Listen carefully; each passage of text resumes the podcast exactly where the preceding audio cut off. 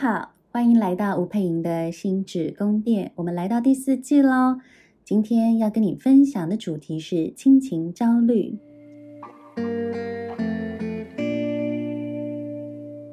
你有不太开心的童年吗？我相信有亲情焦虑的人，他们大部分的人的反应是：我其实也有还 OK 的童年，那只是有些事情我想起来，我觉得不是太开心。那有些人在这个亲情焦虑里头，他其实有很多的挣扎跟矛盾，就是我的父母这么努力跟用心的养育我，他们其实也有很多的辛苦，很多的辛酸血泪。那我如果要为我不开心的童年去责怪他们，或去说父母的不是，这样真的是一个合理的状态吗？我会不会成为别人眼中那个不知感恩的不孝子或不孝女呢？我不晓得在听这个 podcast 的你们是不是心中有时候也有这样子的矛盾感？坦白说，有很多我的学生，他们都有这样子的矛盾感，因为你们知道，其实我开设的很多课程是跟焦虑有关，但说穿了，会被焦虑这样子的字眼给吸引的人。多少是在生命里头，他会有一点缺乏安全感的状态。但我们再仔细去想，其实为什么会缺乏安全感？很有可能是你并没有感受到稳定的、可靠的、持续支持的那种爱的感觉。也就是说，你觉得爱其实是断断续续的，而且爱可能有时候要你很努力的去付出，或很拼命的找寻，你才感觉到好像有那么一丁点爱的存在，所以会导致很多人在情感上、关系上，或在独处的时候，会有一种强烈的不安的感受。当然，在这一集节目当中，我并不是去鼓励你或鼓吹你可以好好的去责怪你的父母。或认为你的父母应该要获得你的原谅或跟你道歉，其实这并不是这一集节目最重要的核心，而是我要你去练习看见，如果你现在有这样矛盾的感受，你愿不愿意真实诚恳的去面对你自己的感受？有非常多人认为，我现在生命里头的不安全感，我父母要占很大的责任，并且他们应该要做点事情，再抚慰我的安全感。其实，在我心理咨商从业的这几年来，我有很深的一个感触，因为曾经有一段时间，心理咨商的某一些追寻者，他们会有一点把，嗯，童年的创伤跟童年的阴影这样子的形成，把它认为是父母的责任。当然，我们还是会说，其实父母真的影响力非常的大。但是不代表心理咨商这个从业的状态，它就能够成为儿童保护的一个味道人士。所以你知道有一些人他们会是比较激进的，会认为说，呃，父母就是应该要担负起全部的责任，因为孩子基本上就是弱小无助的，就是在那个状态里头就是需要依赖成年人的。OK，你可以说是，也可以说，在孩子成年之后。我们还是会说不是，原因在于，其实你成年之后，你就要开始重新的看待你自己的生命，重新的为你自己的人生的脚本去负起责任了。有时候你可以问问自己，你的人生要一直卡在这个原谅不原谅里吗？你的人生要一直卡在这个呃，最终到底要归结于谁的责任这件事情上面吗？还是你的人生最终？还是由你自己来做决定，你想要活出什么样的光彩呢？当然，我相信很多人会告诉我，可是他的生命很痛苦，他的痛苦让他没有办法前行。那我接下来就要跟你分享的一件事情是，有很多不快乐童年的人，在怪罪与不怪罪父母的这一个光谱上，他们的内心世界究竟发生什么事？我最常见的其实有两个极端的人，有一种极端的人，他会拼命的怪罪，那拼命的认为自己现在一切的不顺利、不自信、不安全感，都跟父母他们可能童年的时候忽略了他，或者是他的父母对他太宠溺了，或者他的父母对他太忽略了，因为太过于忙于工作了，或者他的父母其实长很长的时间让他。待在家里是一个人这样子的情形，当你在说这样子的生命经验的时候，我会说，其实这是一个很难受、很痛苦的一个生命历史。而这个很难受的生命历史，如果你在没有觉知的情况下，你拼命的怪罪，它很容易让你成为所谓的受害者状态。所以，很多拼命怪罪的人，简单来说，他们就是进到了受害者的情况里。可是，你知道，我常常看受害者，他们是什么样的一个面貌？他们通常都是因为承受了太多痛苦，以至于他们失去理解他人感受的能力。你可以想象嘛？当你现在如果呃被撞伤了，哦，出了车祸，你粉碎性骨折，你还有办法去听到隔壁的那个病床上也有一个人很疼痛在哀哀大叫吗？基本上你没有能力，因为你光是你身上的痛苦就痛到让你失去了感受他人的能力。除此之外，这些所谓的受害者，其实他们的身心状态就很像是陷入泥淖当中。而这个陷入泥淖的感觉呢，它其实是很等待有人把他从泥淖里头拉出来，帮他清理身上的这些脏污，并且带领他往前走的状态。所以说穿了，我常会形容受害者其实是一个强烈弱化自己，并且没有办法为自己身处的环境去支撑起自己，或者是为自己负责任的那种情形。因为他在干嘛？他在等待别人去救他们，去等待别人把他们拉起来。可是很有可能更多的时候是他促成了身旁更多的人非常挫败的、非常无能感的。跟他们相处，因为常常好像怎么跟你相处都没有用的那一种强烈无能为力的感觉，所以你知道，受害者常常会让身旁的人后来都跑光光。最重要的原因是因为跟他相处会像是被吸进那种无底洞的感觉。但你说这样的人多不多？坦白说，其实还真的是蛮多的。因为当他们在痛苦当中，他们其实看不太到希望。他们也许就很执着的去相信一种解决的办法，就是我的父母来跟我道歉，或我的父母改变他们的样子，改变他们，成为有滋养能力、有引导能力的父母。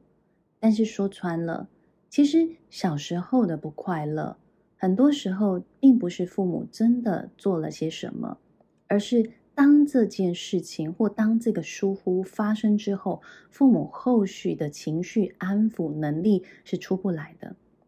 你知道有非常多能力非常好的父母，幸福家庭里头的父母，你说在这些幸福家庭父母里头，他们都没有做过任何的疏忽吗？我相信大大小小的疏忽多少是有过，可是就是在这个所谓的疏忽行为之后。他们有能力去对孩子做情绪的引导跟安抚，所以孩子怎么样，他就过去了。他这件事情不会卡在心里非常长的一段时间，然后累积成怨恨，累积成很深的一个寂寞、孤单跟不被理解的感受。所以我说，幸福家庭的孩子多少是他的父母懂这些所谓情绪的状态，他的父母很具备这个所谓的同理心。可是，当你现在对父母的怨怼，你一直期待他们改变，一直期待你心中的那种孤寂感被你父母给疗愈，你就要去知道的是，请问你的父母要从哪里去学会这些能力呢？也就是你现在持续期待的这个能力，很有可能你的父母在这一辈子他都很难长出来，那怎么办？回过头来，这其实就是你的功课了。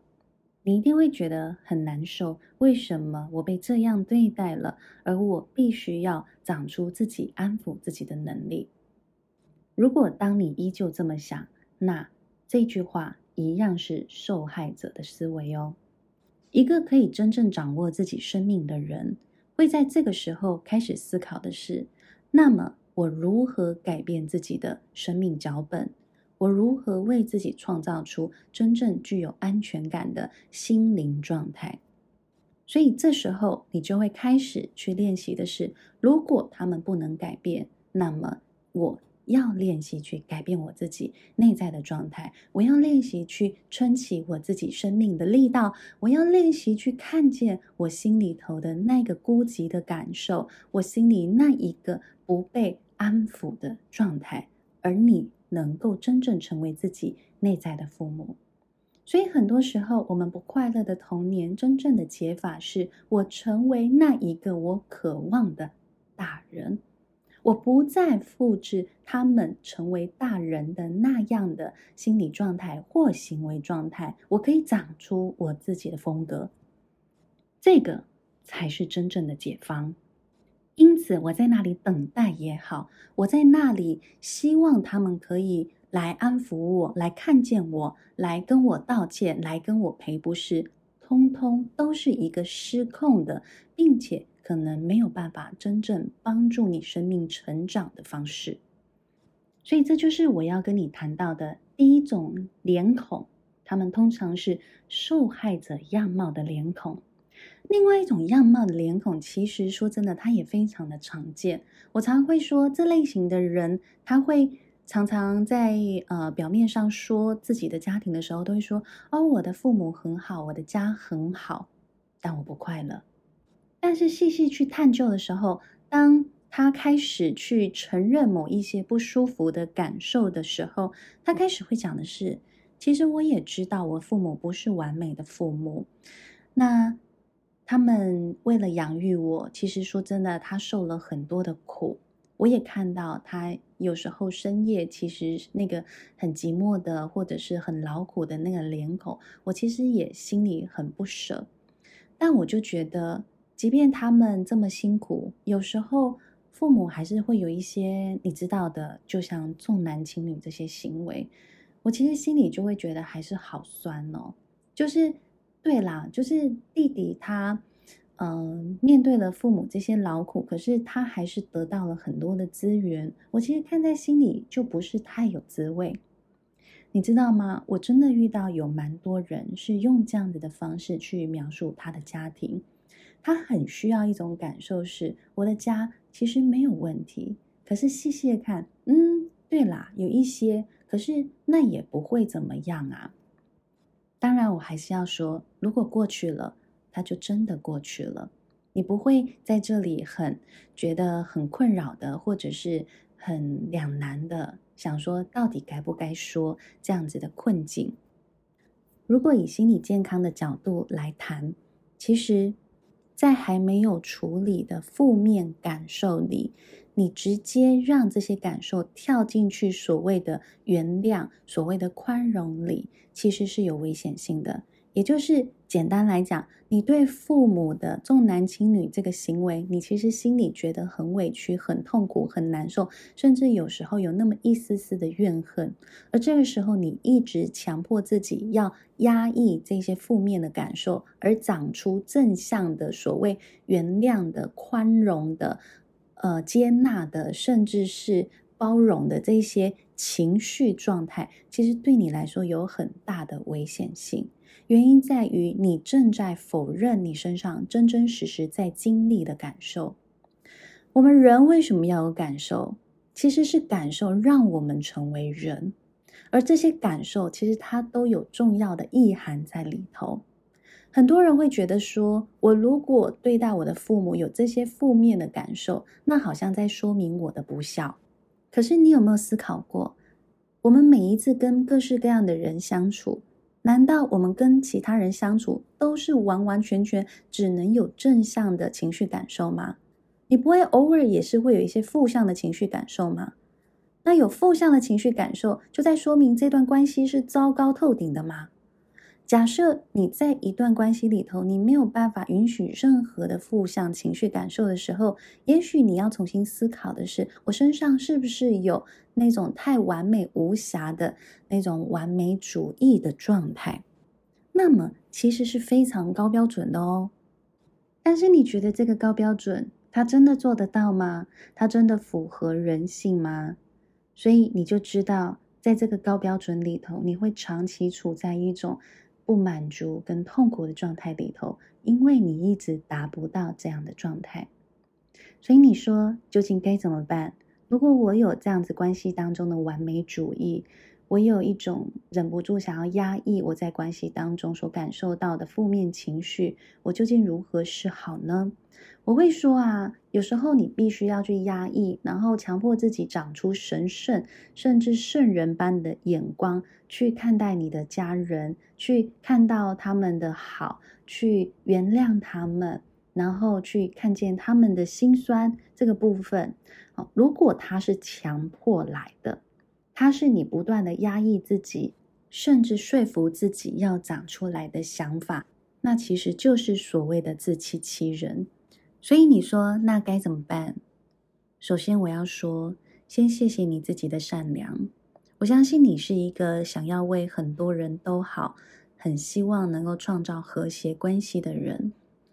而我们生命里头真正的和谐，其实首先你要办到的是内在的和谐，也就是你愿不愿意看向你心中那一个不平衡的感受。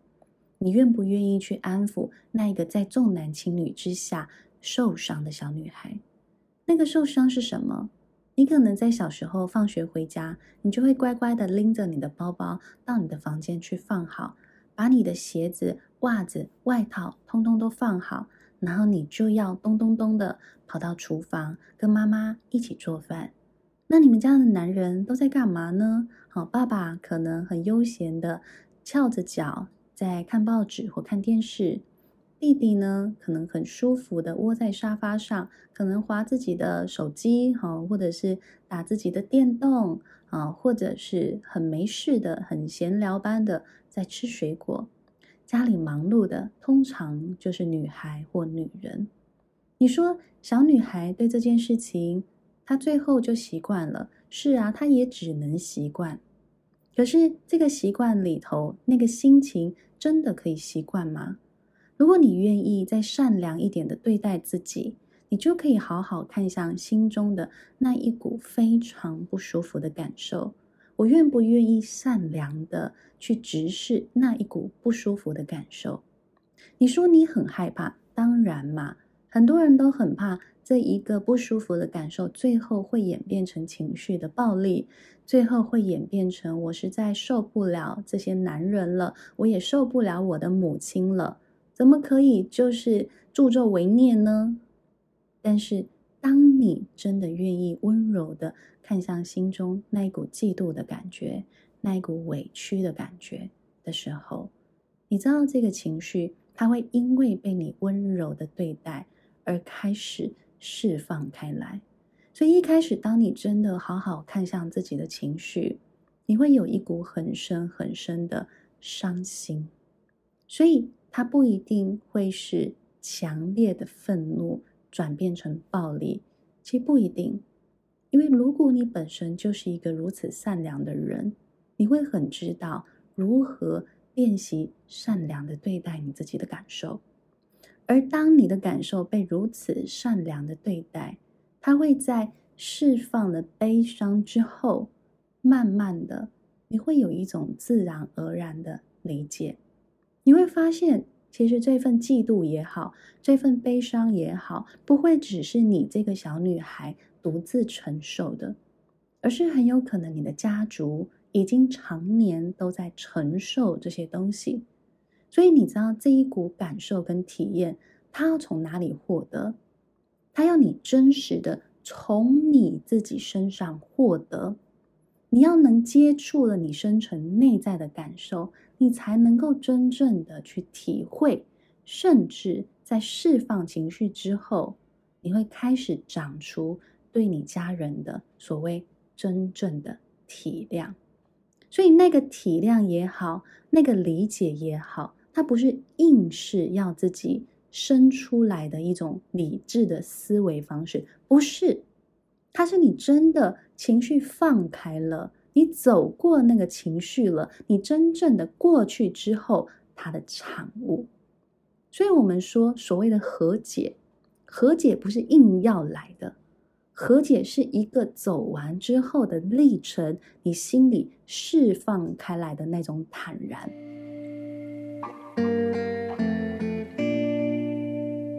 说到这里，不晓得你对自己的状态还有情绪的状态有没有更多的理解了呢？如果你一直受困于这样亲情焦虑的困扰里头，那希望这一集的节目对你是有帮助的哦。同时，我相信你身边也有很多被这样亲情困扰的人，也欢迎你将这集节目分享给他们。而目前在爱心理，我们也正在进行规划内在父母相关的课程哦，也欢迎你能够追踪爱心理的粉丝页，或到我的吴佩莹 Chloe Wu 心理师的粉丝页来追踪，你就可以更快的收到第一手的课程资讯哦。谢谢你的收听，我们下次见喽，拜拜。